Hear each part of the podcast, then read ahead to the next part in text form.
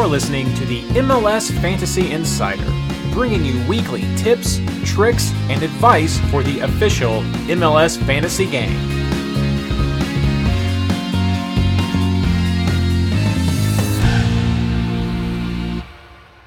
Hello and welcome to season 9 of the MLS Fantasy Insider, our first 2023 preseason preview episode. This episode is brought to you by the amazing Patreon supporters of the MLS Fantasy Insider. It's because of you that we're able to keep this project going, and I'm so happy to have each and every one of you as a member of our growing community. Normally, here I would say no, actually, but no, for real. For the first episode of the season, truly uh, brought to you by the Patreon supporters. Please check it out, and uh, we're going to keep on going because of your support. I'm your host, Reed Connolly from MLSFantasyBoss.com, and tonight I'm joined by my partners in fantasy, Blaine Riffle and Ashley Savage. Uh, we'd also like to welcome our special guest, Matt Pollard from Last Word on Soccer and The Burgundy Wave. Hello. Thank you for having me.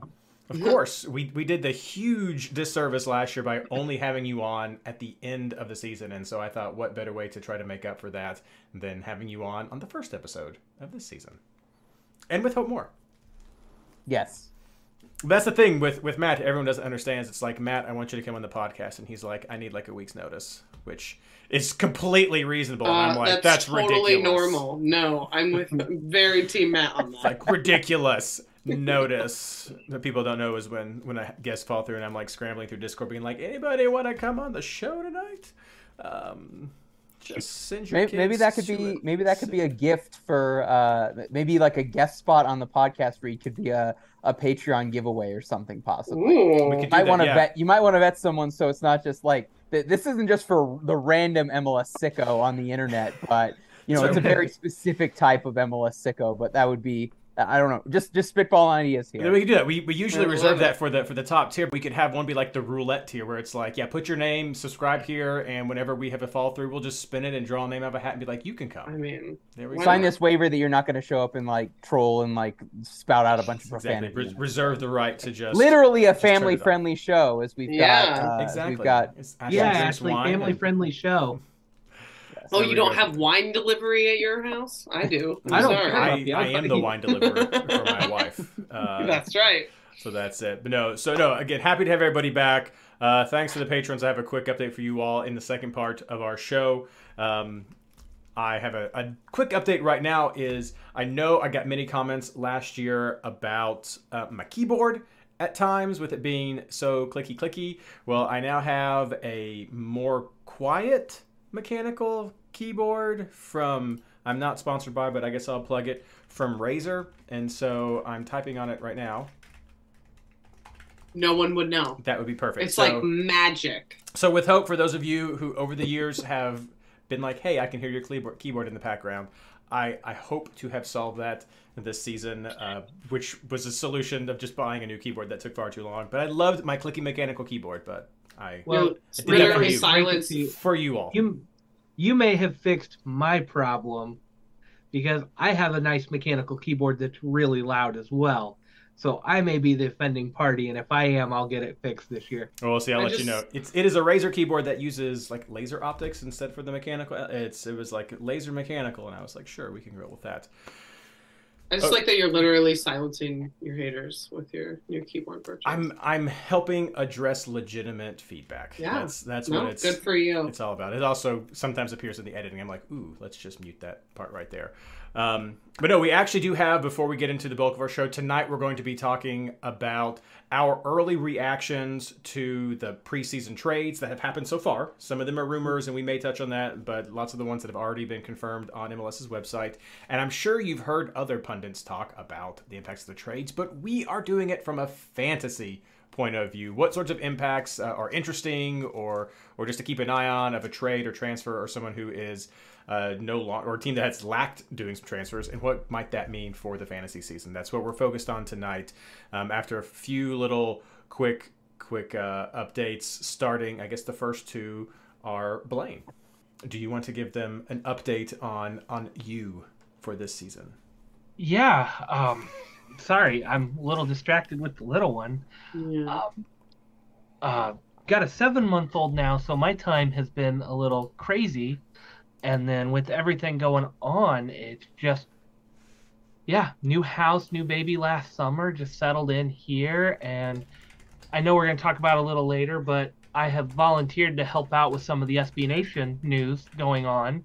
And so that may eat up a little bit more time, and we'll have an update on some of that later. So, other than that, that's where I'm at. Just new house and new baby last summer and settled in, ready to go, and maybe having to take a little more time off to help with the little guy, but should be here most weeks.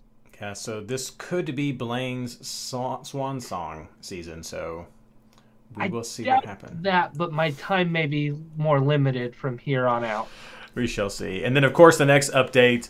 Uh, I know this was something that weighed very heavily on Blaine's mind, and we also have Matt here who may, if he would like, weigh in on some. But uh, I know Blaine SB Nation has, of course, been in the forefront of a lot of people's uh, DMs and content, and just just that. And you wanted to make some comments about that.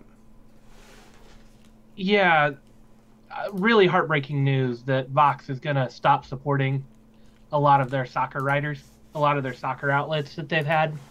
Um, and it's just been a time in flux for a lot of people. Um, got some good news today, which fortunate for a couple of places, but I guess Sounders at Heart and Dirty South Soccer are going to continue to be supported. Uh, so they're not cutting everybody off, but um, it looks like a lot of them are getting shut down. And I mentioned I may be helping. I volunteered to be a technical contact for the Blue Testament, which is the Kansas City group, and and if they try to go independent, uh, I'll be there to support that as much as I can and do any of the technical back end work because that's in mine. Um, we've got some good news. I guess RSL Soapboxes became Wasatch Soccer Sentinel, and then Dynamo Theory became Bayou City Soccer. So two two of the groups have already gone independent, and we're hoping that more will join on. I know I'm pushing for Blue Testament to do that if they can. Um, I don't know if Burgundy Wave's going to do something like that, but the the hope is that we get some of these groups out there and independent, and share some resources that way. Um, I don't know if Matt knows, but he got he got tweet quoted in an article to uh, this week about it, talking about the loss of coverage and Recording in say- progress. say his Apple stuff there, but uh, one of the uh, the Revs president actually said that they're going to do what they can to help support those riders and try to keep things going. It's a huge loss just for soccer in America. This they cover so much, and I know the Kansas City guys that I've talked to, they're they're sad about sporting, but what they're really sad about is NWSL and indoor coverage. Um, as as crazy as it is, SB Nation writers were the number one go-to for pretty much everything NWSL and the only go-to for indoor soccer outside of those leagues specific websites. So I hate to see this go. My my call for action for everybody here is if you know some of these people, follow them, find out what they're doing. If they pop up a Patreon or something, be willing to help them out a little bit. I mean, if if every one of those readers gives even a dollar a month, that could cover hosting costs to go independent, bring everything back up. Because even in this fantasy community, one of our number one go-tos for a lot of news was this crew, was the SB Nation writers. We got so much good information on day-to-day activities, injury reporting, everything. Because these are guys honestly working for pennies, getting press credentials. They love doing that, but they have um, training access. I know we had a couple of sporting right coverage that they went to training, and if somebody wasn't there at training, they would let us know. We got all that news from these guys and these ladies. There's a lot of ladies in there too. It's just we're losing a lot of our coverage here for the fantasy community as well, and so it just it hurts all around. It's kind of a dark cloud hanging over the start of this season. So if you know anybody who's writing for them, if they start trying to do their own thing, I would encourage everybody to go support if you can volunteer, volunteer. If they do a Patreon or anything, whatever you can do to help get this back going, because we don't want to lose this coverage. Yeah, well said, Blaine. Um, don't have anything to disagree. I'll admit that, uh, like the RSL Twitter community kind of came after me for maybe some of the little bit the tongue-in-cheek point on the Apple TV one, but no, I mean it. To to find to work really hard and to finally get the Emmy job at Burgundy Wave, which I had been up for for a few times, then and then four months into that, you know, basically get told that we're, you know, not getting funding anymore is an absolute gut punch. And um, for the Rapids community, particularly, I, I'm not going to speak to Kansas City, Blaine, but you know, a lot of the um, a lot of those MLS communities, the SB Nation site was where a lot of those writers cut their teeth originally. It was a good incubator for talent. Like how many guys at the Athletic at one point were at one of the SB Nation sites or adjacent to that? I can't tell you how many times, particularly in the end of the 2021 season, where a national writer or a local outlet here in Colorado that did not cover soccer at all would DM me, reach out to me, being like, "Hey, just to make sure I'm not based on that." Like, I guarantee you, every single one of the athletic guys has read something from me, um, or you know, over or over at the post, and that's base level contact that we need every single time. How many times is there a a first take or an undisputed 20 minute segment about something in the NBA or the NFL that comes out a report from some local boots on the ground local beat writer that only specifically covers that specific team that asks a question and gets a quote or gets something from a source and they spin that off. And there's so much of that base level coverage that's going to make Andrew Wiebe and ETR's job so much easier that now is potentially getting reduced. Um, yeah. Burgundy Wave hasn't made a decision. You know, Blaine, I know you gave some updates on that. Um, I'm happy to say with the news that we got on Friday, some sites were flat out told that they're done March 1st. Burgundy Wave was not that. Um, so we made that first initial cut what we're doing in terms of um, other stuff i'm not entirely sure still having some discussions internally. Um, there's some pros and cons to both but just to, to echo what blaine said with unfortunately where we are i think in a, a sports media and an internet media standpoint for something to genuinely be healthy and grow that you're interested in unfortunately a lot of that's going to have to come with you subscribing or giving money in some capacity. Just simply showing up and then clicking and being subscribed and then occasionally sharing with someone is not necessarily a, a revenue generator that's going to cover all of those costs and everything. And I was looking forward to, with what little stipend we got at Burgundy Wave, not pocketing that, but using that to do two, three away day trips that I was going to do or save up for potentially an away playoff game. And now that's obviously seriously in doubt. So the biggest thing that you can do right now is visit those websites, retweet, follow everybody on those social media channels. I had a big one of every single one that somebody posted on Burgundy Wave if you wanted to check it out from last Friday afternoon, I think. And then if those sites end up uh, starting a Patreon, subscribe to that. And certainly if they go independent and whatever changes happen from a social media standpoint, migrate that over in terms of who you're following and subscribe to, and then tell other people in your mm-hmm. own MLS communities about that. Absolutely. Thank you so much, guys, for sharing that. Uh, nothing to add. Definitely see what we can support, and uh, with hope, we'll be able to maintain a lot more of this content and, and valuable insights that everything provides. So yeah, check it out. And uh, if there's anything that we can do as far as retweeting or viewing the content, that's definitely something we should do as as the the consumers. So if Matt puts out something, retweet it. Look as he before before we started went live, open the link, scroll to the bottom, get them the ad revenue. Just do everything that we can. So if, if it's if it's valuable content you care about, try to help support it. So we'll see what happens. The one thing I will say to kind of end on a lighthearted note is if there is one community that I can look to to come up with punny and funny and creative names as these sites have to find new names, it is the fantasy community. So you guys may be called upon to come up with names as rebrands are in the process. So I have faith. I have faith in all of you. Uh, so for the housekeeping that we have, I guess I'm not going to do the pause. Maybe I will.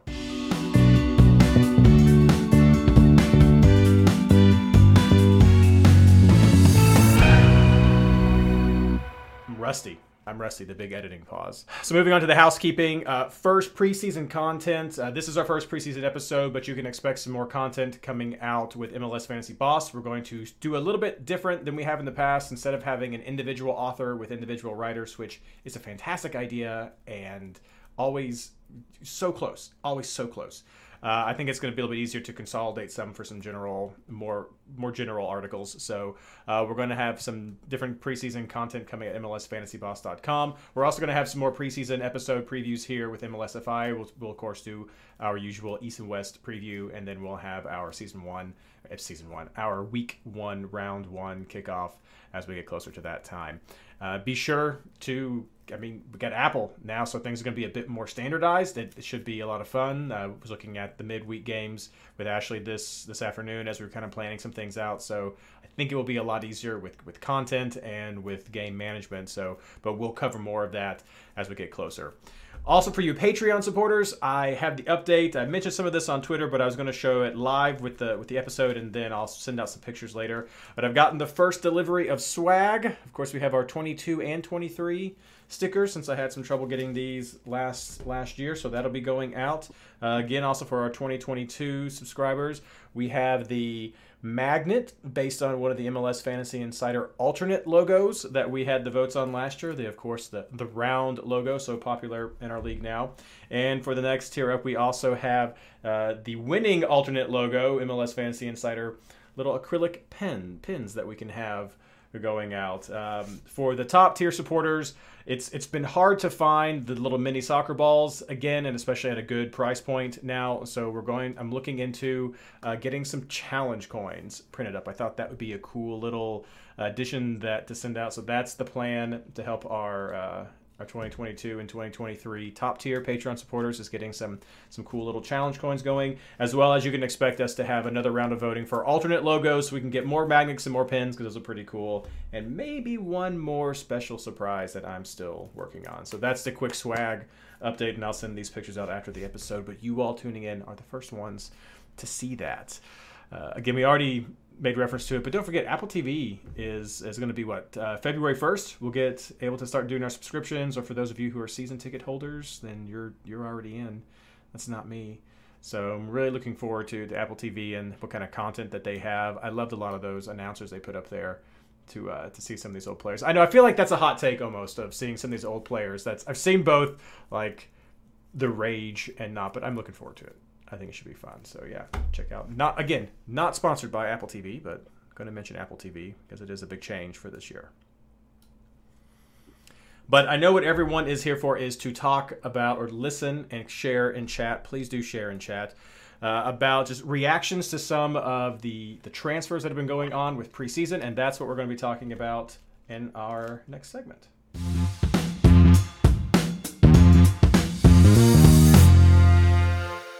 All right, everybody, here we are talking about our early reactions to preseason moves. Again, these are our fantasy interpretations of the reaction. So if you want to hear just general reactions from just the game point of view, of course, check out everything at mlssoccer.com. Check out the content that people like like Matt put out and on, on the other websites that are still there. But we are trying to keep it all focused on the fantasy game. So of course, those of you who are in chat, please do uh, share your thoughts as we go through here. We're going to focus on position by position. I thought that would be uh, a bit quicker than trying to focus team by team with all the transfers. There's been a lot. You can head over to MLSsoccer.com uh, and go to the transfer tracker if you really want to see every team broken by, or just transfer tracker actually is the news. All transfers is the the complete transfer tracker that they have. Um, it, it, can be kind of weird sometimes. Like if a player is out of contract and then gets re-signed, he'll be on both sides of the tracker, which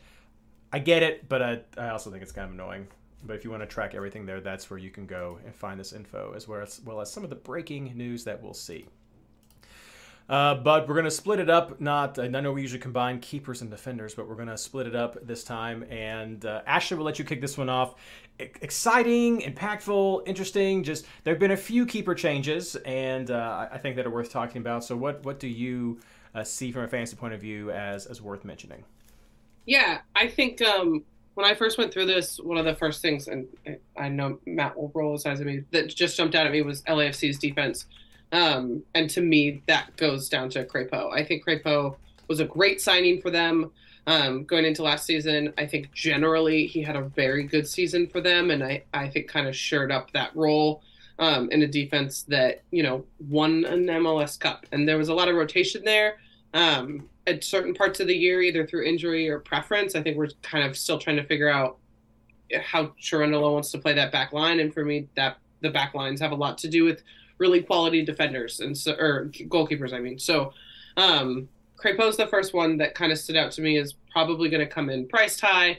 Um, probably is going to have both a good floor and a good ceiling, which I know sounds contradictory, but you know what I mean. Um, and like I said, just kind of depending on how they shift that back line, um, is a keeper that I was excited to watch last year. Was questioning a little bit in the build-up, but he really came through for a lot of the the rounds I picked him up in a lot of their their bigger games. Um, and then I guess just because I'm first, I'll go ahead and and touch on it and say the Sean Johnson signing with Toronto to me was um, a, a big a big signing. My understanding, and someone tell me actually wrong, is that he was a free agent, um, and I just cannot understand that bad business um, on on you know NYCFC's part. But that's not a fantasy implication. That's just a, a judgment by me. Um, I think you know the transition to the Bob Bradley Toronto has been an experiment. Um, but I get pretty nervous and excited when Bob Bradley can really sink his teeth into a roster. Um, I think that's something he does the best.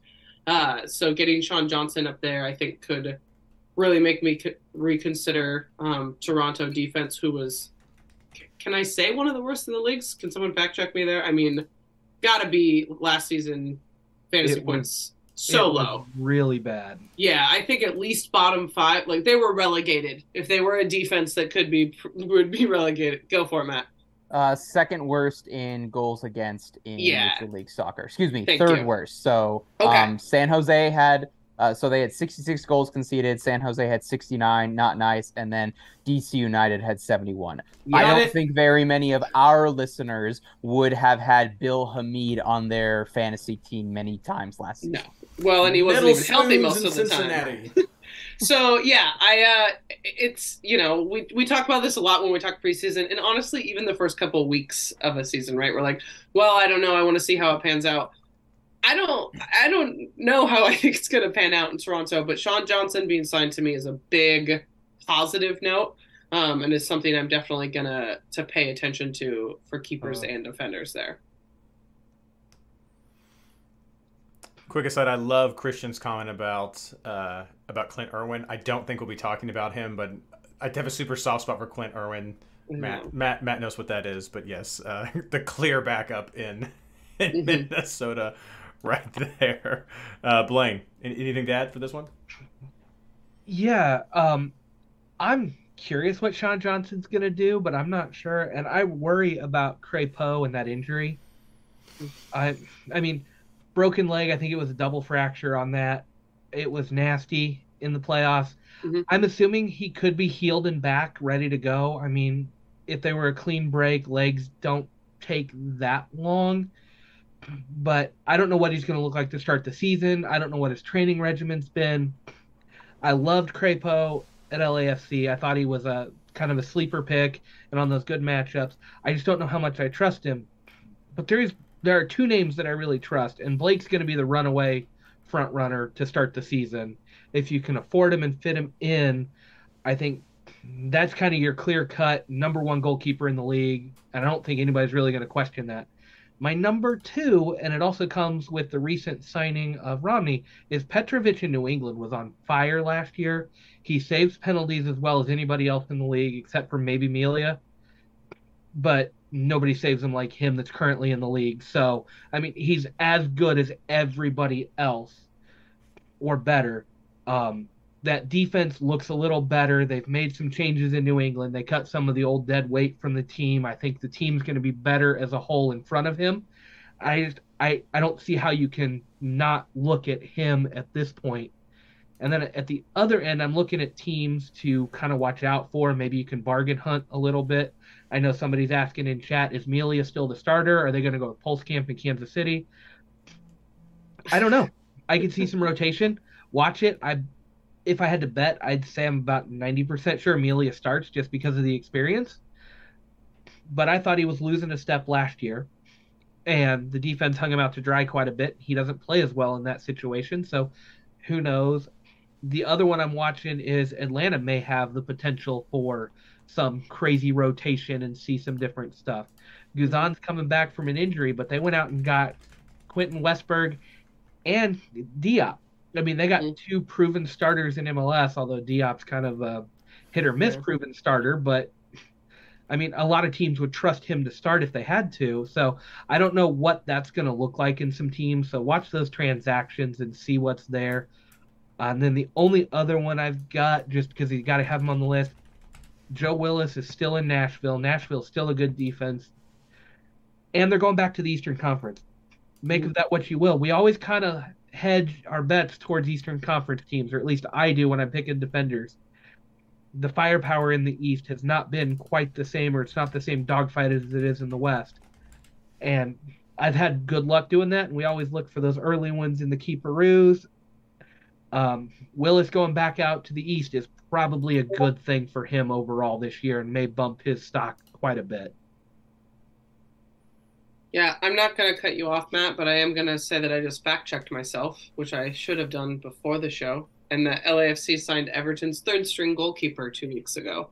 So to me, that means that Crépeau is probably not healthy enough to start. I, it's not enough of a preseason to know if he is, but um, to to sign, you know, a third string. He's old. He's 38. Um, but I think it doesn't bode well. Um, I, but I agree with what Blaine said. I don't know how those leg breaks will affect the whole season. Um, I think he should be the favorite over McCarthy if he's healthy and fit and back to health. But um, that's a that's an asterisk I admittedly forgot about. Um, I mean, I agree with most things that you said, Blaine. Kind of ironically, Blaine, I'm gonna I'm gonna go with uh goals guys that I would go away from. So I know there was big news made from a financial standpoint about Roman Bürki. I've looked at this and with my understanding of St. Louis soccer, I, am not confident on that rebuild at all, guys. I think they're way worse than where Charlotte was this time last year, and their coaching staff hasn't come out and said in a German language that they're you know what. So I would stay away from them. You know, Bürki uh, might maybe on a price tag standpoint um, given his quality, will has been both expensive for St. Louis FC to acquire and might be expensive in fantasy. But generally, I stay away for expansion teams, especially when it comes to looking at things defensively. And then I know goalkeeper was really the only position that CF Montreal didn't have sorted out last year, and that usually meant a really cheap keeper that you could come up with a switcheroo if you really liked their matchup and everything. But with how much they got rated with Djordje Mihailovic gone, Ismaël Koné's gone as well. I know Kamal Miller's future, uh, future. I don't know if that had been sorted out as well. And then Kai hasn't sent out a, a, cryptic tweet in the last month, so in the last week. So who knows what's going on with that? I'm worried that Montreal is going to be bad, and it might be really easy for uh, fantasy owners in those first couple weeks, especially when you're stacking with your 10, 11 million dollar striker. By the time you get to the back of goalkeeper, and it's oh crap, I need a starter who's going to be four million. Can you find a Montreal goalkeeper at that price? Yeah. Are they going to give up two to three goals to start the season? Yeah.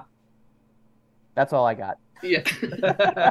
no, that's that's all fair. Uh, the only thing that I'm going to add, I think you guys have covered the big ones. Keepers, keepers a tough position. I mean, with fantasy, just in general, there's not a lot of variance here. I mean, you can go with a guy who starts, get you some bonus points, and you're going to be within just a, a very reasonable amount of points for most of those consistent keepers. Uh, but the one that I am going to mention is uh, I'm kind of keeping an eye on DC United. I mean, we had Hamid Tyler was definitely Miller. yeah, just just the fall. But I mean, they did have Alex Bono who's coming over there, and then they've also Tyler signed, Miller signed uh, Luis Zamudio, I believe is what it is. So there's there there are There's another keeper. Yeah, because they signed Tyler Miller too, who was intent right. I mean, he was a starter when he signed.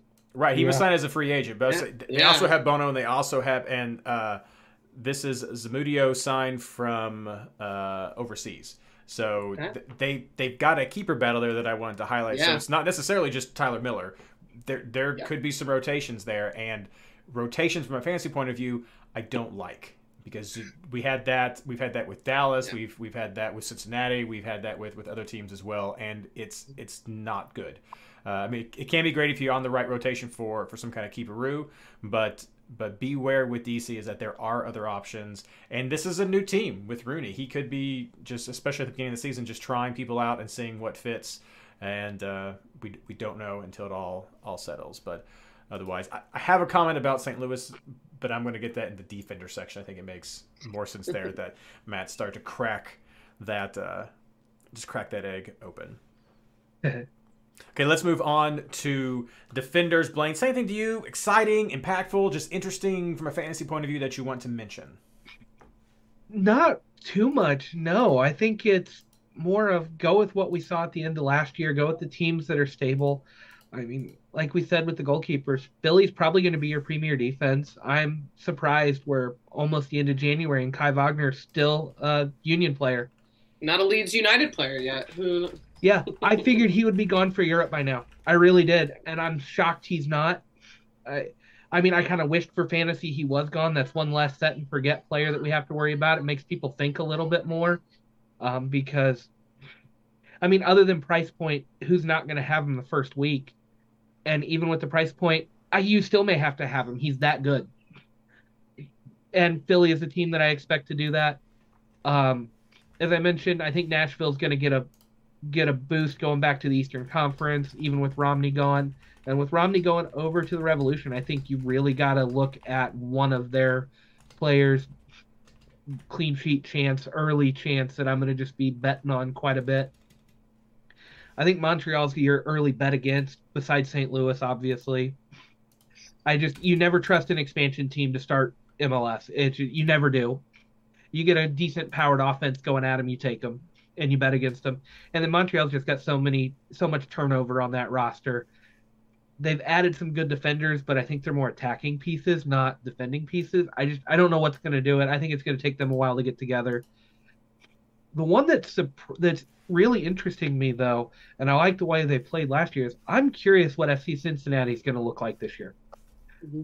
I've seen some projected lineups of a three-five-two, but they've got two overlapping fullbacks on that. They could easily drop into a five-man back line. Reed can correct me if I'm wrong on anything, but that's what I've seen projected. If you get one of those wingbacks playing out of position forward in a three-five-two, that can be huge because you've got the three five two is always fun for me in fantasy because you can drop those two guys back, you can pack five behind the ball real easy, and it becomes really hard to break down. And if Cincinnati's really going to go for the counter play, which I think they can, I think they've got the squad to do it. They can build up on that and really press forward. But I think they're going to try to absorb some pressure. I think this means bonus points for all of your defenders, uh, lots of clean sheet chances early in the season, and bonus points for those attacking fullbacks.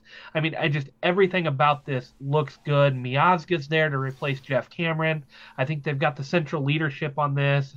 The goalkeeper was fine. I don't think he's anything to highlight, but I don't. He's not going to got a call up to the national team.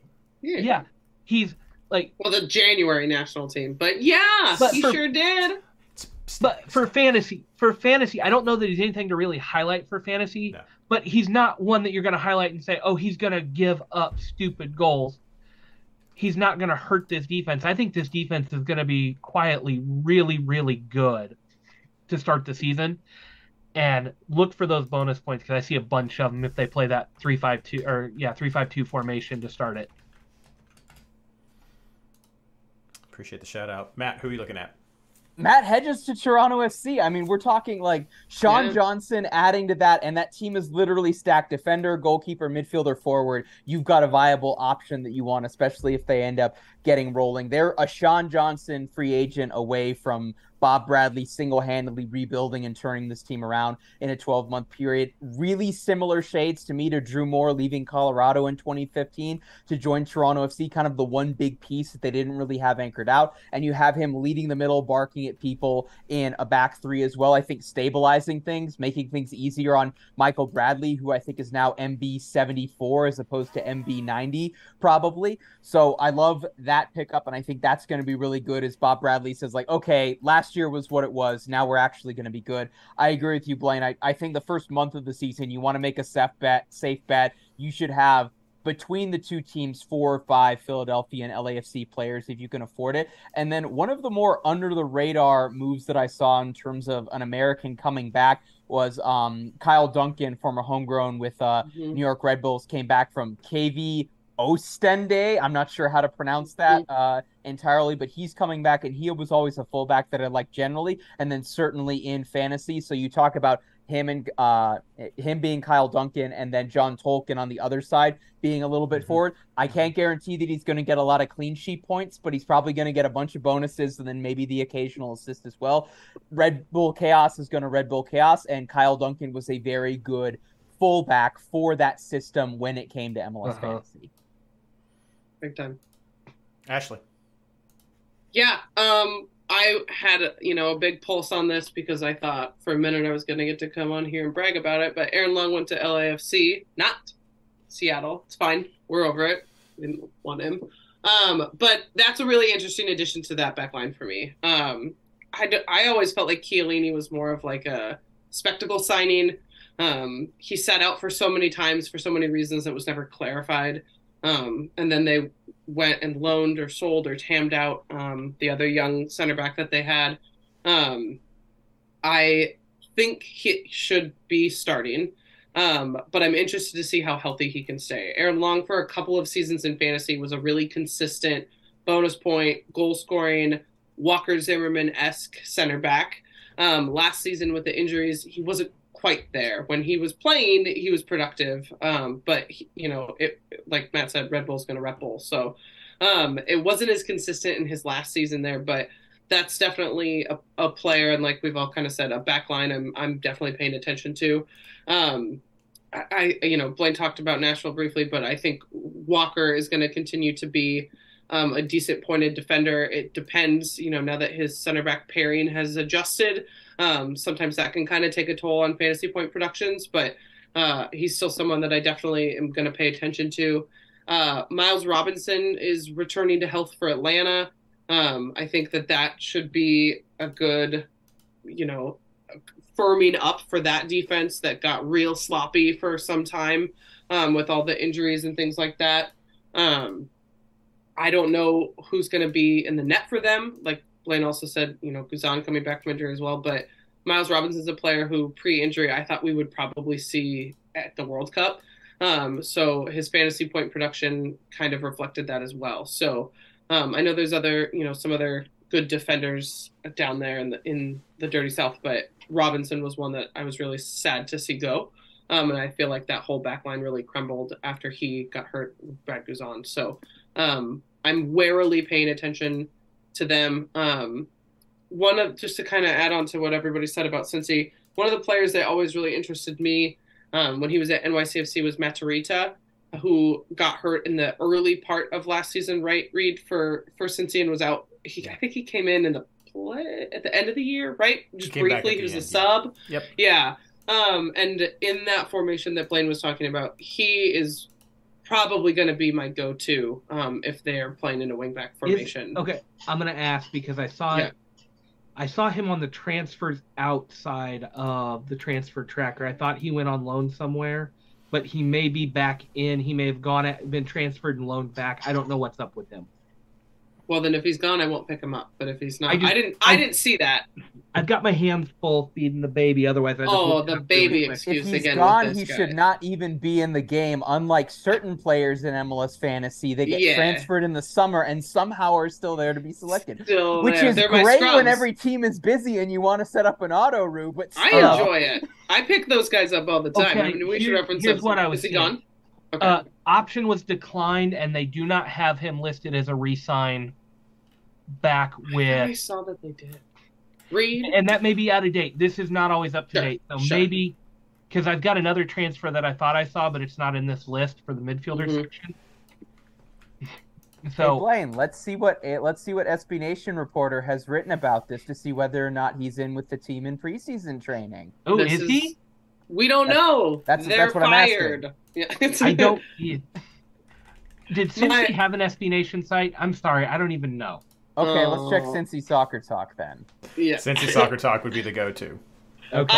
I one one one other kind of pile down I will give is uh, RSL trading away Aaron Herrera for me. I, I did wasn't a big RSL defense picker in the first place, but um, that kind of took a lot of a lot of win. There's a couple options there, I suppose. People like was it Bodley or Bodley.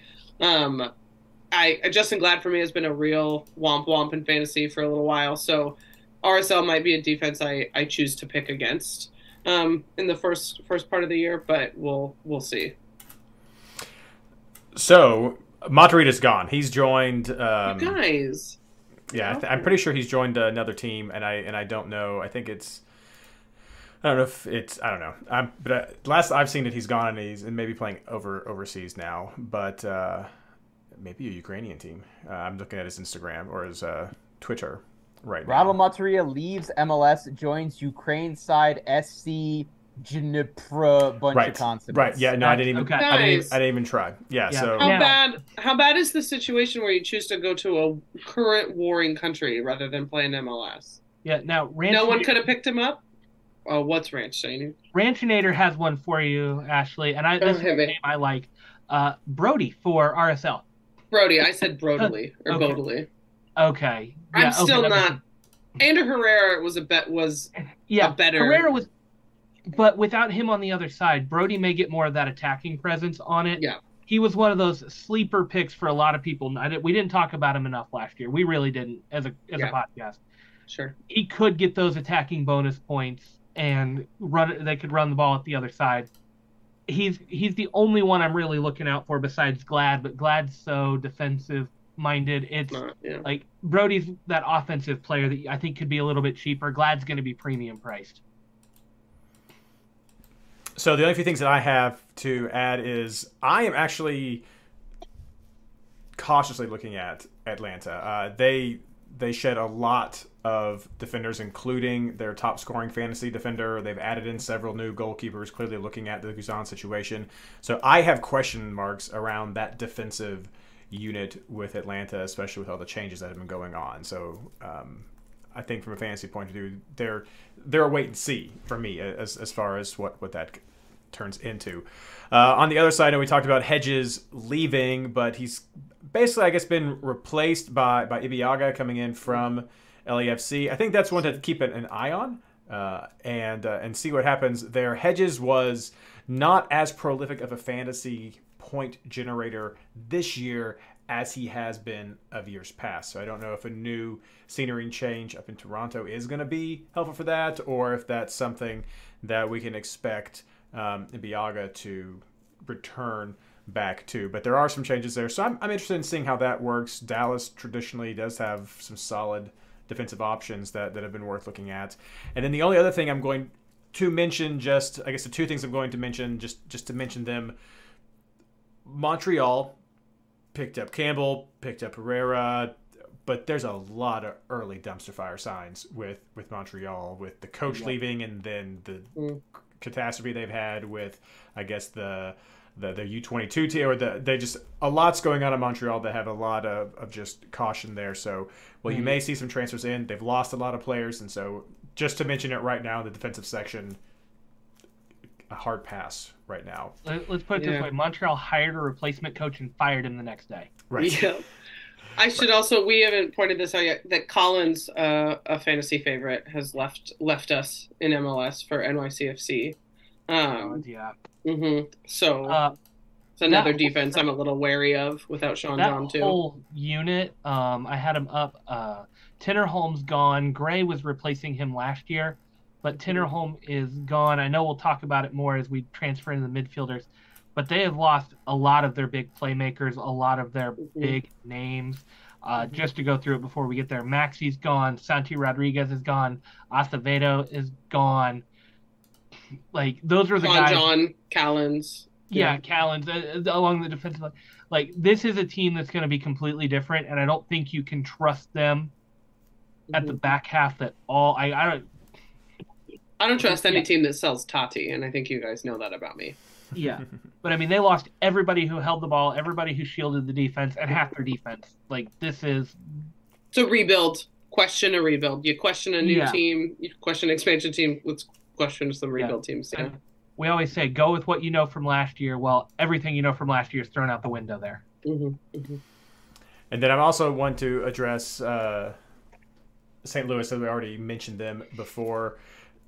Complete rebuild for I mean for a brand new team. Of course, we saw what happened with FC Cincinnati, and the thing that is kind of giving me warning signs with them is they've got a lot of people from their two team from the USL that they're bringing up.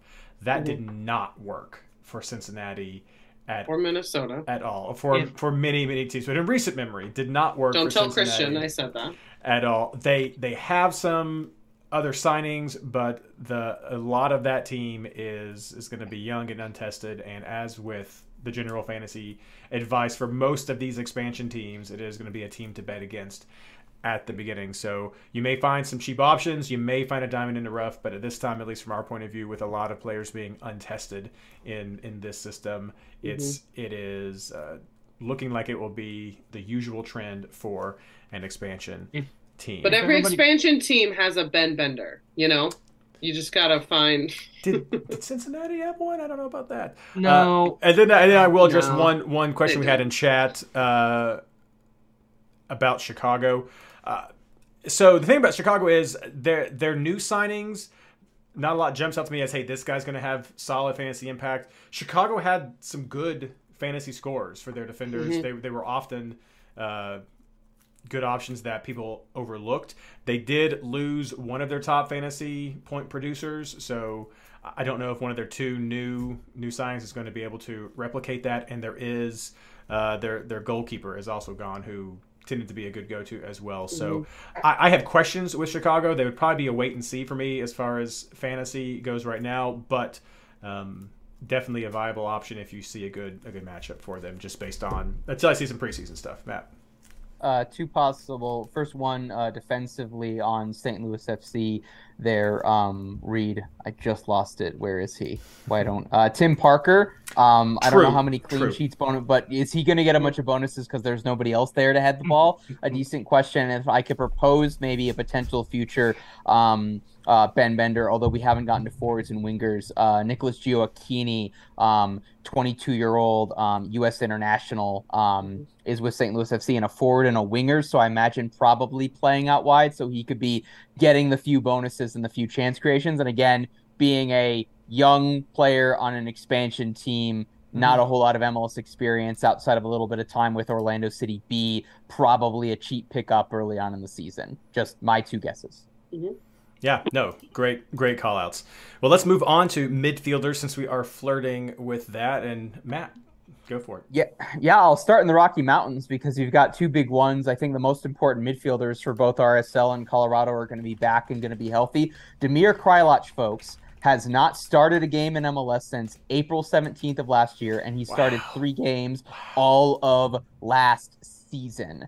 And so he's coming in and he says that he feels better since the injury whatsoever. So you're talking about a team that managed to make the playoffs, has had some decent departures that Ashley just mentioned earlier. But if you're talking about getting what a, a dark horse MVP candidate on a team that actually made the playoffs as well, first of all, like comeback player that your favorite already for me, probably. but then coming into that RSL midfield, he should be able to botch uh, to uh, Bosset and B Karate Kreilach. And the Rapids midfield is going to look completely different from what it was last year, folks. As soon as Jack Price went down with that calf injury and everything, it was basically Bryan Acosta slipping around and trying to do everything, and then a bunch of other disorganization in front of him. Cole Bassett back. And the one thing that he learned how to do that he got better at in his time in the Netherlands, despite not playing a whole lot, was possession on the ball and physicality. Connor Ronan coming in, who's basically Jack Price four years ago. If you're talking more than half a million, less than a million dollar transfer fee, starter in the championship, was not playing at all for Wolves in the Premiership as well. And Jack Price really liked him as well. So Price back healthy. He should be dropping dimes on corners. Connor Ronan as well. And then if Cole Bassett can get a goal streak whatsoever going, then he's goal Bassett again. And given how under the radar these guys are as Rapids players, Price is probably the only one that you can bet on regularly is going to start the season off at eight, nine million dollars a year. Um, I'll let other people talk about Evander because I know they've been talking about him. Uh, Reed, question for you. Uh, Martin Ojeda is listed on MLSsoccer.com as a midfielder. I've known him mostly as a left winger. Do we know if he's going to be a midfielder or a forward in the game? This we matters. do. We do not know about that. So I will t- say right now that's a good a good call out. The tags that we see at MLSsoccer.com do not necessarily and will not necessarily carry over to the game. Uh, I do know that uh, I I can freely share that is something that uh, Skylar has often reached out to me in the past uh, just to sort of check and pick people's brains about some of those decisions. So it is definitely uh, something that can be influenced by community. So if if there are players that you see that you think may be tagged wrong or you have strong opinions about them, let me know and I'm happy to bring it up to Skylar because like I said, we do usually have uh, some sort of like chat session at some point being like am I am I missing anything or at least bringing up some key players that are like, hey, is this is this absolutely ridiculous? So, um, but I can't say for sure at this point, those are not necessarily reflective of what will be in the game. Matt, one question for you: Are we looking at a double pivot with Price and Ronan in Colorado to start the season? Is that what we're expecting with Ronan being a little more defensive minded?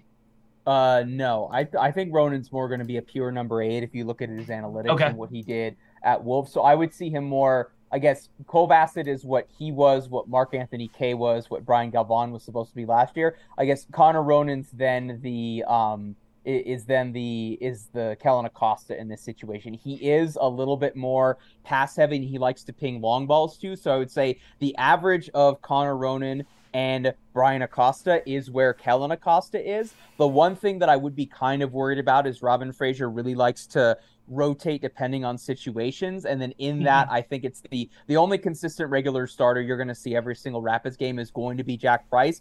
On the road at Seattle for example to open the season I could see it being more of a 4-3-3 with Bryan Acosta and then almost a double pivot with Cole Bassett in front of them. And then on the front foot say against a San Jose a Charlotte um, you know, a struggling uh, DC United team, then they would be more three four three. Especially if um, I know we didn't talk about him because he's not official yet. If Maxsø, the center back, actually comes in as well. Okay. But I, I would say if, if you're comparing them from a fantasy standpoint, Ronan's closer to Bassett than he is Price. Ronan is not kicking is not kicking Jack Price off corners. I can guarantee you that. Yeah, yeah.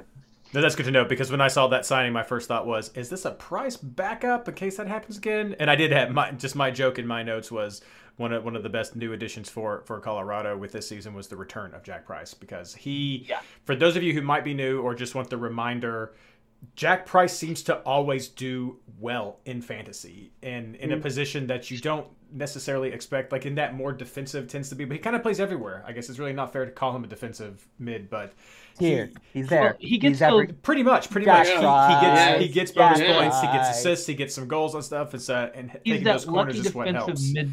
Yeah, lucky defensive mid who gets all those defensive bonus points that we love them for on double game weeks, but he gets all the attacking points because he's on almost every set piece. Right. Yeah, And 'cause so the, the Rapids DP is corners instead of having an actual DP striker, and so then you guarantee, as opposed to thinking like, you know, are we sure that Sebastian Blanco is going to pass it to Fanendo Adi to score a goal and everything? You know, Jack Price is providing the assist to whoever it is that's scoring. Yeah, Yeah. So so remember remember to take a look at Jack Price because he always seems to do well, and I'm always like, no, no, Jack Price, no, no, no. What? I don't. I, he's not a Barrios for me. Like I, I like that Jack Price as well because I'm always just, but it just always confuses me, confuses me to no end. Sorry, Ashley. I just had to mention that since we were on the Colorado train. It's fair. Um, I think one of the first things that I was trying to figure out the best section to put this in, and I, I just Garth Lagerwey has come into Atlanta and just is cleaning house. Like I feel like he is really trying to come in, and I, I don't know if he and Pineda have some sort of a vision. There was a lot of locker room unrest last season. We know um, that affected a lot of the players we have come to know and love in MLS fantasy. Um, and so I'm very interested to what the the end game is or what the long term is there um, for for Garth and, and Gonzo. Um, you know, Moreno went out on loan. That's a player a lot of us looked at. Almada went technically won a World Cup. Perhaps that elevates him um, a little bit more. I mean, he was there. He subbed in, right, guys? It counts. Um, that that's a player that I you know really turned to a lot in in the end of the season last year. Um, but you know they're also exercising options in an, in a way that is a little confusing to me. Heidemann I thought was a really promising player, and they just you know kind of mutually agreed to dissolve. They brought in Etienne Jr. and recalled Wolf. Um, I don't know. There's just a lot of shifting in that midfield for me, um, and the, Atlanta midfield plus when he's healthy, Josef combo was something that I think a lot of us in fantasy really kind of would would lean to, especially at home when they were at home at the Benz. Um, so I'm in. I'm not putting them in like a wait and see category. I'm just not quite sure what that's going to shape up like. Um, I'm sure Patrick would would know more, but um, you know when Garth came into Seattle, it was more about a lot of signings and not a lot of house cleaning. And so this is a side of Garth I, I haven't quite seen yet, but he really came in and just kind of gave a lot of people the boot. Um, I, as a as a to bring it back to me as I like to always do as a homer, I'm very excited to see Joao Paulo already up and ready to go. Um, you know, there were there were rumblings that had Seattle made the playoffs, he was going to be ready to contribute, which was mind blowing to me um, based on that injury. So um, he was a, a, a, fantasy player that was very consistent um, in the game for for a while, um, and how he and Nico Lodeiro would kind of alternate. Um, and so that's a, a definitely a, a, player for the season that I'm that I'm paying attention to. Um, and I think we slept on this a lot. Um, and reluctantly would comment when they'd succeed, but FC Dallas's midfield is like good, you guys. I mean, I, I think I think we don't really talk about it enough. Uh, you know, Arriola, Sebastian Lletget, they plug a couple different pieces into the middle of their midfield. Um, Jesus Ferreira, I like. I, I, I think that that might be um, a midfield to to look at. I'm not quite sure how it will finalize, um, but they've got a lot of very good pieces to that midfield. I think Reed and I have said this like at nauseum before that FC Dallas tends to be a team where you don't know who's going to hit, and I still think that that might be the case. Um, but I'm very interested to see how a lot of those kind of like B plus quality fantasy players. When you put a bunch of B plus players on a team, you can get A plus production, right? So I am really interested to see uh, how that midfield and offense comes together. Uh, and then I I don't think I'm taking this from anybody else. I'm really excited to see Puig for a whole season. He yeah. kind of came in like it was kind of like a joke in the beginning. We were like, I'm gonna pick up Puig, and then we are like, no, everybody should pick him up. Like the point bonus point production goal contributions insane. Um, I still think Elliot with the people the Galaxy are also bringing in and putting out. I, I'm interested to see how they shape up. Um, I don't know how much longer Chicharito has uh, in the in the tank at his level, um, but I'm very interested to see Riqui Puig this season. And then my last little contribution is because we have seen it happen before. Is the DP tag going to hurt or help Gazdag because he's definitely been a consistent fantasy choice, a 10 that we all know and love. You know, he's he's he's very involved in a lot of different aspects of the game that can contribute to his fantasy point production. Um, but we have seen sometimes you know players get those DP tags, uh, and the and the play can change a little bit or go crazy. So um, I'm definitely not betting against him. Please don't feel like that's what I'm saying. I am just interested to see how that change um, to his s- salary basically uh, affects what we see from him on the field. Matt, hit me with the whatever Galaxy thing you have to say to us. Uh, Brandon Vazquez scored for the U.S. So potentially oh, you guys! He's in, he's in, so potentially he's in form then. Reed, if we're picking him up he's and doing be. the the triple headed FC Cincinnati attack, other than me obviously being no Lucho. But um, yeah, so there's that. But no, I actually I agree with. I, I think especially with some of the departures that you've seen, uh, mm-hmm. the Galaxy transfer, did transfer. Yeah. yeah. did transfer Grandsir to Le Havre. It's the one that's got like the mm-hmm. weird like sea monster yeah, logo yeah, that's in the second division in France that Bob Bradley coached at. Oh, randomly. yeah. So that, and then Cabral, the... right? Who went to who else? Uh, oh you... no, Cabral went to the went to the Rapids. We'll we'll talk about him yeah, in a sorry, minute. Sorry, certainly, I think the I think the midfield is set up for Riqui Puig, like the everything to like orbit around what he's doing from mm-hmm. an attacking standpoint. Like as it should. You want a you want a really good player on a good team to where like they're the missing piece in the puzzle, or even if the team's not actually being successful, you want everything to flow through them so that ultimately they get the bulk of the points. So that example is like Emmanuel Reynoso. You only pick up Robin Lod if it's in a double game week and you know he's starting up top and Reynoso is healthy. If Reynoso is not healthy, you're not picking up anybody other than maybe one of the defenders or St. Clair on Minnesota, as opposed to say what you would have when um as opposed to picking Carlos Vela with LAFC where they're stacked pre well, I guess you don't have to. It doesn't matter now because Gareth Bale's not on the team anymore. But when there was a doubt about who was starting or how the rotation was, when LAFC was clicking in years past and Carlos Vela was starting and playing 90 minutes and not getting subbed out and being upset about getting subbed out, you know that he was going to get his, but also everybody else was going to get his. Riqui Puig is the midfield equivalent of that. Anything that's going on in the midfield is running through him. And then, particularly if he's playing well and Chicharito's playing well, that's you got to stack those two next to each other. I would mm-hmm. not start the season that way. If you had me, if I had to pick right now who I would want between those two in the Rose Bowl game against LAFC, I'll take Pooch. Yeah, I would too. Yeah, looking forward to more of him. Blaine, Fuji and Bella in those two would be mine. Yeah. So I'm a lot more conservative on midfielders to start the season. I say go with the tried and true. Uh, look for the names that were playing well last year that didn't have a ton of turnover on their team. So Mukhtar's and Gil are right there at the top. I think you add Blessing into that Revolution team. Uh, just clean up some of the dead weight. I think Bruce has got him go the team building going in the right direction. I was shaking my head last year when he brought in all his old Galaxy cast-offs that weren't worth picking up for most MLS teams. Like, why is he bringing those guys back? This year, it looks like he's actually building a confident roster that's not his old favorites that he's just trying to give final minutes to and see out their careers. So I think Gil comes back into prominence, especially if he can stay healthy. Uh, Gazdag, I don't care about the DP tag or not. I think it's just that's a team that is going to have so much of the ball. I think he's going to have the opportunity to do so much. And then Lodeiro climbs up that list too. You just you go with he's a playmaker on a good team. Ashley, how many times did you pick him up last year? Because I think I hurt. picked him up. He, he was, was he was not hurt. Joao Paulo was hurt. He was fine. Well, well, Paulo coming back is a huge thing too. Yes, like you, you solidify that that central midfield. You you get all that like go with the tried and true. Joao Paulo proved that Lodeiro was good. And that's but I also don't like taking risks on a lot of the new guys when you don't know what's going to happen. Um, I I'll throw it out there. Cam's mentioned it already, but uh, Thommy for Kansas City uh, came in and Sporting became the highest scoring offense in MLS from the moment Thommy started. They scored more goals to finish the season than anybody else in that time frame. That is huge. Now that didn't always turn into production for him, but we're hearing Kingdom may not be healthy to start the season. They're they're going to slowly work him in. So I believe that's Thommy's job to lose up top, and that midfield just looks a little better. The defense looks a lot better than it did. Cut some dead weight there.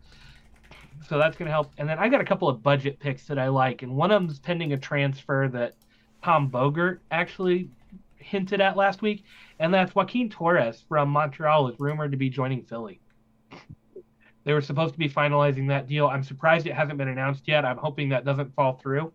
But if he shows up in Philly, we're hearing anything from second striker to backup 10 to whatever. If he gets in that starting lineup with Gazdag, I'm all for it. He was money when Mihailovic was playing well. He is a great second playmaking forward or midfielder to have. If he's got that midfielder tag and is playing advanced, I love it and I just I think his price point is going to come in between that seven and eight million. And at the same on that same token, I like Memo Rodriguez going to the Galaxy. Mm-hmm. Um, he was uh, he was criminally underused by Houston. I don't understand why a guy of his caliber wasn't starting for a dumpster fire like Houston. They kept rotating their guys, never let anybody get any rhythm. He was young, he had promise. You play him if the Galaxy will start him every game and he starts at that six to seven where I'm hoping he's at, uh, early easy early or easy early season addition to my lineup as you play the value game. I think he's going to be good for four or five a game. And as a cheap player that you're trying to build value with, that's gonna he's not gonna hurt you in the early game. And he's one guy I just have to keep an eye on because I think he's going to be that cheap. All right, good stuff. I, I can't believe we've gotten this far without mentioning two players that just my my DMs or my replies were just overwhelmed with when I when I teased this. Uh, one, Evander at at Portland. I think that has to be one of the. Oh, because most... I was going to bring that up. I know. I think, but you didn't mention JP at the beginning. Uh, we had to leave you something, Reed. Uh, thanks, thanks. Uh, Evander for sure is definitely someone that everyone's keeping their eye on. Portland. I mean, playmaker, great. Was uh, Denmark or had great, great goal production there. Uh, I mean, I guess it's kind of slotting into be what Valeri was in the past. New Valeri. With, with that, exactly. Uh, so keep an eye on him. Will likely be pricey. And then on the complete opposite side of the United States, going over there to um, Ojeda down in Orlando, another winger yeah. that they are very high on. Lots of people are very high on. Uh, a lot of good uh, scoring and assisting potential right there. So some good attacking options down in Orlando there to keep an eye on. Those are are just two of the top ones. Other ones I'm going to mention real quick. Tyler Wolff got recalled for Atlanta. He was a very early budget option that we had in fantasy last year that had some decent results. Uh, that was filling in during some injuries. But uh, if he has that role again. Maybe keep an eye on him. Could be could be a nice little uh, differential right there. And then also again two more DC options to pick up. A lot of changes there because Rooney coming in again not go to but maybe a, a watch and see.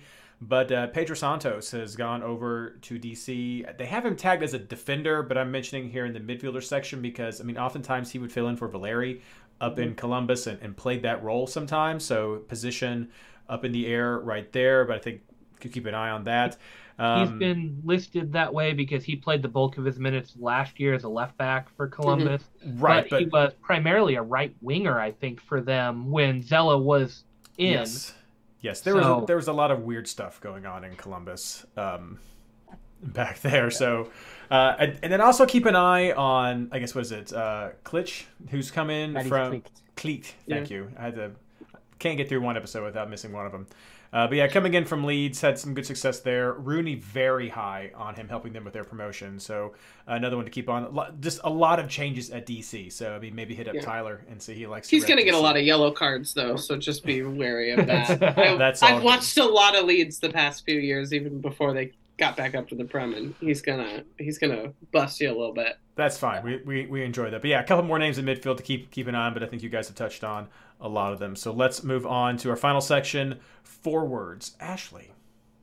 Um, guys, I think I am just accidentally switching allegiances, um, much to my family, husband, and city's dismay. But LAFC's starting front line, I who who who are you gonna? I I don't even know what it's gonna look like. Supposedly they're shopping, or he's unhappy. Chicho Arango, which like what? How? Why? Want to talk most goal scoring production since a certain period. No one scored more goals than him since he came here. No one. Um, but apparently that might not stay. Wherever he goes, I will follow. Um, Vela resigned. Wow. Looked great at the end of last season. Um, apparently they signed another striker of how great that person, you know, they'll be, I don't know, Christian Tello. Um, you know, I don't know. The Brian Rodriguez out um, was never a big fan, especially in fantasy. Um, you know, I think that again, I sound obsessed with them, but from a fantasy point production, I'm just kind of salivating over what could be um, from that front three. So um, definitely where I plan to to start out, especially after bringing home an MLS Cup. Um, and then I, you know, I think this was on all of our lists, but I'm going to say it because I'm going first. Josef to Miami. I am excited for that. Um, he did not get to play last season the way he wanted to.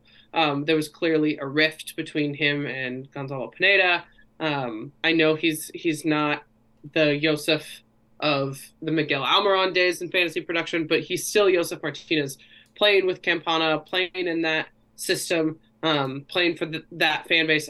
I, I see a lot from him. Um, and, you know, Inter Miami tended to be very inconsistent from a fantasy and regular MLS production standpoint last season. Um, but I'm really excited to see what he does down there. Um, and I think that, that that's going to be a good fit for him.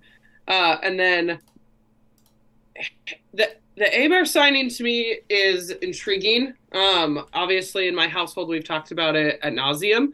Um, Raul Ruidiaz can't put a whole season together lately. Um, he's still producing. I'm not trying to take away from him, um, but there's some. The Seattle fan base constantly follows his Instagram stories for what new injury he's rehabbing that no one's talked about. Um, and so bringing in Héber, I know there was a point of last season before Magno went off that Blaine was talking about how no Tati go Héber. Go, he, he scores when he starts. Yes, you did. I will find. I know, no, it. no. I'm, I'm Don't shake your head head at me. I'm shaking my head at City. That's Yeah, I know it's so. I I think it could be a sneaky within conference or within league signing um, for the Sounders. There's talk of a change in formation. How do you play them all? Um, on that same note, Jordan Morris got re-signed, so he'll be with Seattle for the foreseeable future. He and Cristian Roldan. How does that play into formation? Um, to me, Héber should not be a, a bench signing, um, but I don't know if he'll come to Seattle and be a starter.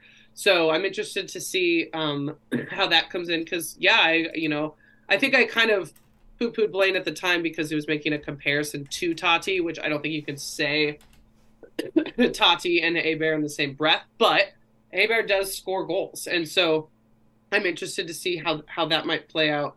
Um, and then I think, like a lot of us, I'm really excited to see Cucho at Columbus for a full season and see what he can produce. Ashley, I'm wondering, I feel like from a fantasy standpoint, mostly due to playing time, you get low ceiling or high ceiling, but a low floor from Fredy Montero and then Chu. What do you think all of the movements and everything mean for those two from a fantasy standpoint? I think if you talked to any person who's ever picked him up or watches the Sounders, Leo Chu's production is garbage. He should be a lot more than he is. I, I we as Sounders fans, it's like so many people were really. He was one of the only players that they've done an unveiling for that didn't start. You know what I mean? Like when they've done unveiling, they didn't do one for Raul. Like they, do you know what I mean? Like it's it's very interesting to me how that has worked out. Um, and he there was a time last year where I kept plugging him as a cheap um as a cheap bench option. He was like 4.0 for a while, but getting in there. Um, I think the signing of Héber will limit Fredy Montero, but Will Bruin is also gone. Um, and so I think with with injury and and age, um, somehow because he doesn't start, Fredy Montero becomes that sub as a rotational sub. Um, and I think we've all kind of seen how how that can produce. So for me, I think a lot of it comes down to what system they go back to and what formation that they play. Um, because my husband spent more time than I cared to give him, but I tried to to kind of you know pretend to give attention to mock formations. How are you going to get Jordan Morris, Cristian Roldan, Nico Lodeiro, Raul Ruidiaz, Héber, and Joao Paulo on the field at the same time? And the answer is you can't. So how is that going to look? Um, and how are they all going to get on the field? I don't see Chu or Montero starting at all unless there's rotation. But I agree with you. I think for Fredy at least, there's there's a you know a good option to score. But that might also be Héber. He might not be starting, and so that might be a sneaky, you know, bench play in a situation where Rui doesn't go because of rotation or whatever. So I don't know. It's it's going to be interesting to see how things shake up now that they've kind of solidified those Jordan Morris because a lot of people thought Jordan Morris might leave. That was kind of the the rumblings post World Cup was they couldn't sign them both, but they did. So um, how that shakes up will be interesting from a from a fantasy point perspective because this might end up being a Dallas who grabs the points, who's going to grab mm-hmm. the points from that midfield and striker system. So yeah, it wouldn't be good for a fantasy standpoint, but there's like a there's like an MLS tactics like fanfic I would almost want to write about like mm-hmm. bringing back the amoeba midfield with Cristian Roldan doing the Brad Evans kind of stuff. Yes. It would be fun to watch. That I think would also tank Roldan's anything that wasn't just like yeah. minutes played and then basic bonuses to where like he's like he'll guaranteed get you four but never more than six. yes, exactly. Pass. Which is basically what Brad Evans was, which made him reliable at like seven point five yeah. mil. Yeah, at, at the high end, seven point five mil for yeah. him. Yeah. Blaine. Yeah. Um. First guy on my list this year, I mean, is Agada. The guy was on fire. Everything in preseason looks like he's in the same form. Um, Agada himself is not a spectacular player, but he is great at putting balls on net. And the service he gets from Johnny Russell and Sallói and everything is just insane and he puts those on frames so often. Uh, he's just going to continue to light it up as long as the service is good. So I say that take Agada with the service around him. If you start seeing Johnny Russell get injured because he's going to be 33 to start the season and listed as a forward, like okay, you may start having a little pause. But as long as his supply is healthy, then he's going to get goals. Um, guy that really intrigues me this year, and it's a team that we said was just a striker away last year. Where were their goals coming from? Cory Burke has gone to the Red Bulls from Philly. He is a guy that he he puts balls in the net. Like that's what he does. He's not he doesn't play enough to really have cracked the radar. But when he's out there, he scores. He works hard. And if he's got the service behind him, which I think Red Bulls had the service last year, they just couldn't score if he's the guy that can score for them, then he is going to score a lot of goals this year. That's and that's that's why I'm watching him early. Locks likes it too. But um, everybody's talking about uh, Josef going to Miami, but I'm wondering what that does for Campana this year. Campana looked really, really good last year at certain stretches, but he's going to be the number two striker out there. Martinez is going to take all the attention from the defense. I think he could be locked up a little bit more. He's still going to do think Martinez things and score goals, but I think Campana may be the biggest benefactor from Martinez coming over. I think he could see a lot more open looks or a lot better looks. He'll get the second defender, not the primary guy trying to shut down your number one attacker. Uh, as a Kansas City fan, we were always one that shut down the primary attacker, and we didn't let guys like Giovinco score on us. It was somebody else that always burned us, and I think that's the way everybody's going to approach Miami. Don't let Martinez do it. Make him prove that somebody else can beat us, and I think Campana has the tools to do it. I really do. So I I'm looking at him, and he's going to be cheaper. Um, I'm super curious about what Etienne Jr. is going to do, and if he's going to be listed as a forward for Atlanta. I just, I think he'll see a lot of the ball, regardless of what it looks like. Um, and then Zardes going to Austin, wherever he is, wherever, wherever he, he is. go. But this is this is this is actually more than just my fanboying over Zardes because I, I, I I do, I hate Max Urruti. Max Urruti is a fine. Oh but he never scores for me. He Oh, fluffs easy shots. He gets in great positions and then never scores. It, it's just it's one of the most infuriating things. He's my Barrios, really. He's your Barrios, too. Yeah. And and I think Urruti, for as good as he has been, he has never proven to be a consistent enough goal scorer to jump from that really good player to elite MLS player. And Urruti looked really good for Austin at times, got in dangerous positions and whatnot. You put I think you can say Austin deserves a better striker than a more consistent striker than Max Yeah. Urruti. Max Austin- is like a, a journeyman, right, of MLS. They Yeah. do, they deserve, which Yeah. Zardes might be You now give- too. But you give Austin somebody who can score consistently up there, and one time balls. I don't want to see his first touch. He just one times them. That's what Zardes does. If you get somebody like that in there and they can get some goals, I mean, they're a potential supporter shield caliber team. Now I know their defense is a little changed up this year, and we didn't talk about them on that side because who knows what's going to happen back there. But I think with the players around him, Zardes is set to feast. He's one of those guys that, again, as good as the team around him, you you, you give him good service, he's going to give you results. And then I'm all in on Cincinnati on this one to start the season. Lucho's still there. I didn't think he was going to be there, but he's back. Um, Vazquez and Brenner look good.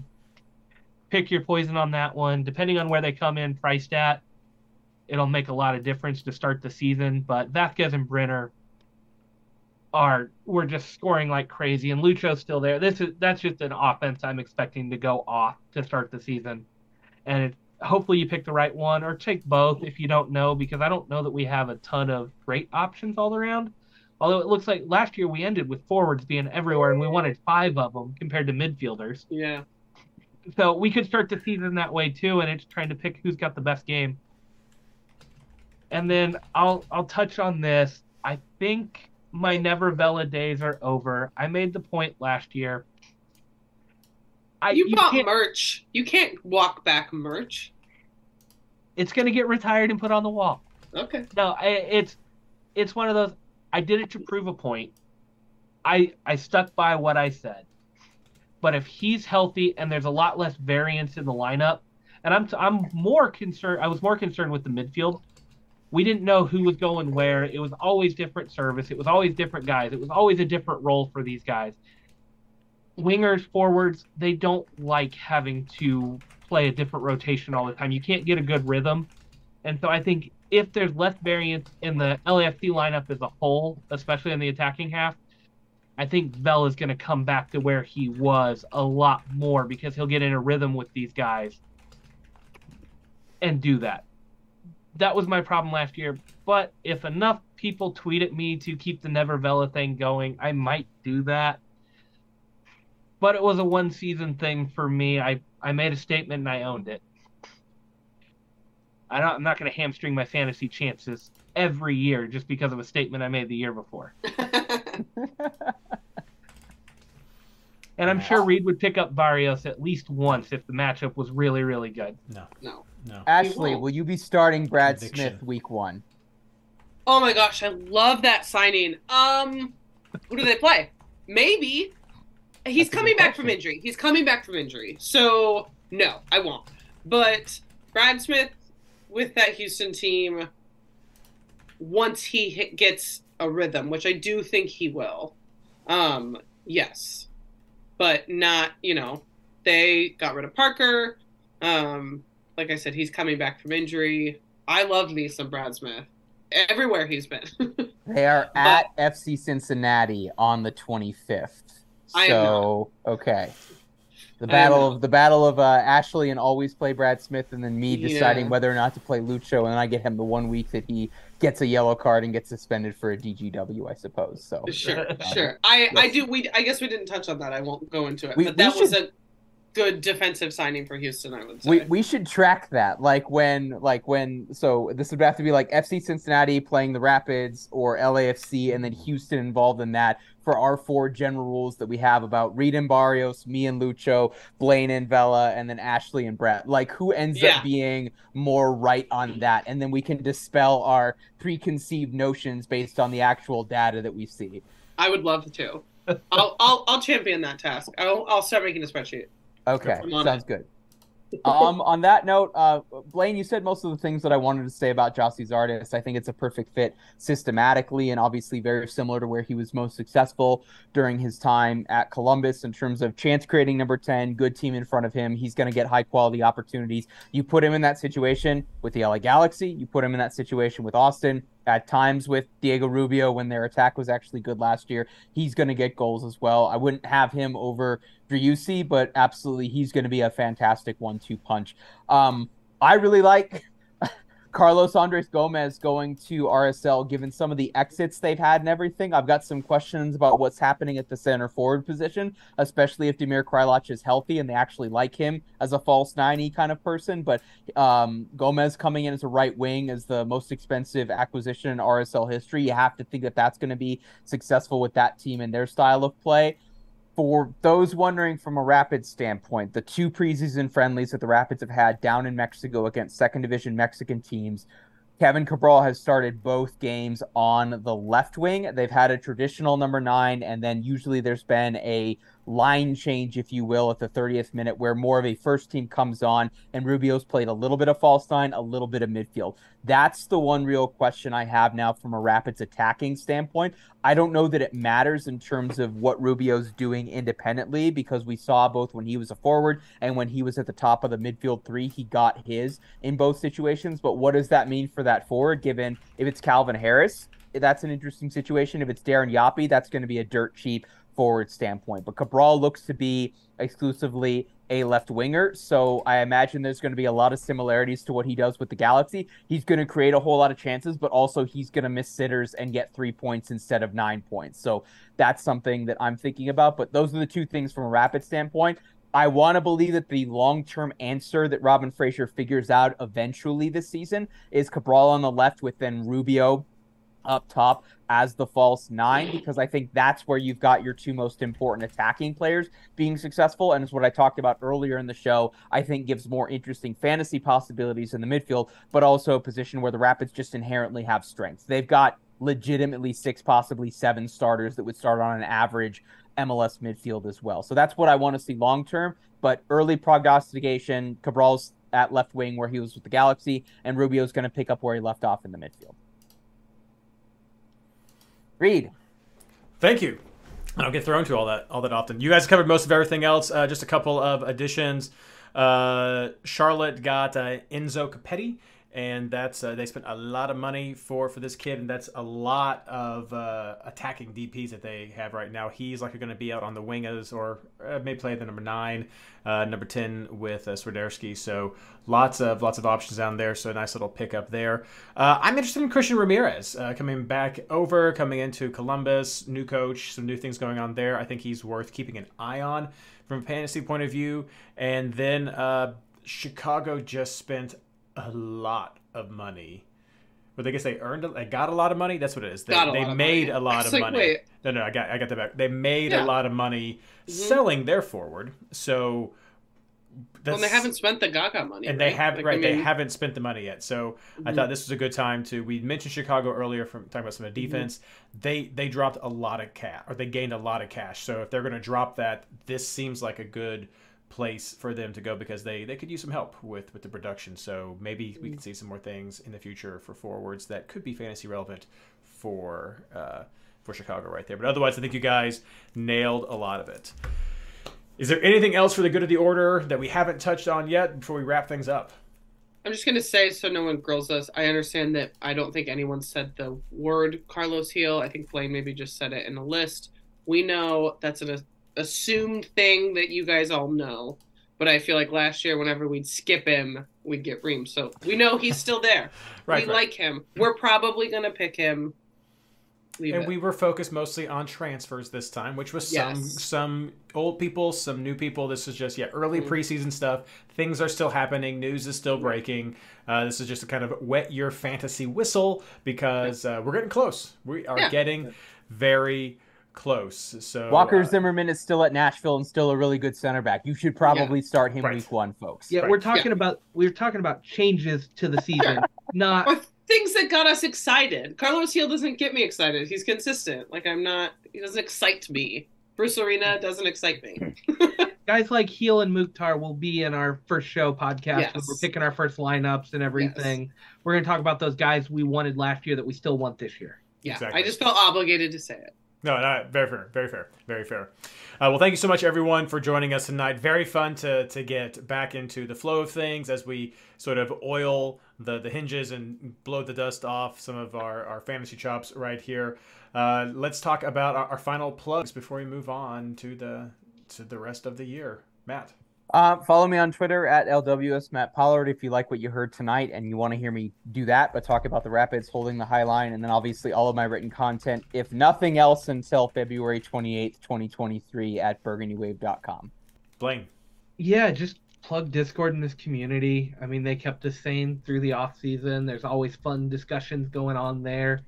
Uh, Cam's always got drink recipes for you in our little bar section. Like, just if you're not part of Discord, come join us. If you are, I've enjoyed it this off season, even though I haven't been as active as I would have liked to have been. My family situation's a little busy with the seven month old right now and we've got one in school. So, and I know Reed knows how it's how it is with having a young one around the house. It just gets busy, but yeah, yours is a little older. Mine no, but he was young scream. once. Yeah, Like I had, I had him. yeah, and then it's just it's been fun. But yeah, be part of these communities. That's what it's all about. I didn't realize how many soccer writers I interacted with from the Blue Testament until Mike threw out a list of everybody who was potentially losing their job with the news. And it's like, wow, there's a lot of good writers here that I've interacted with and read their stuff that I didn't know were there.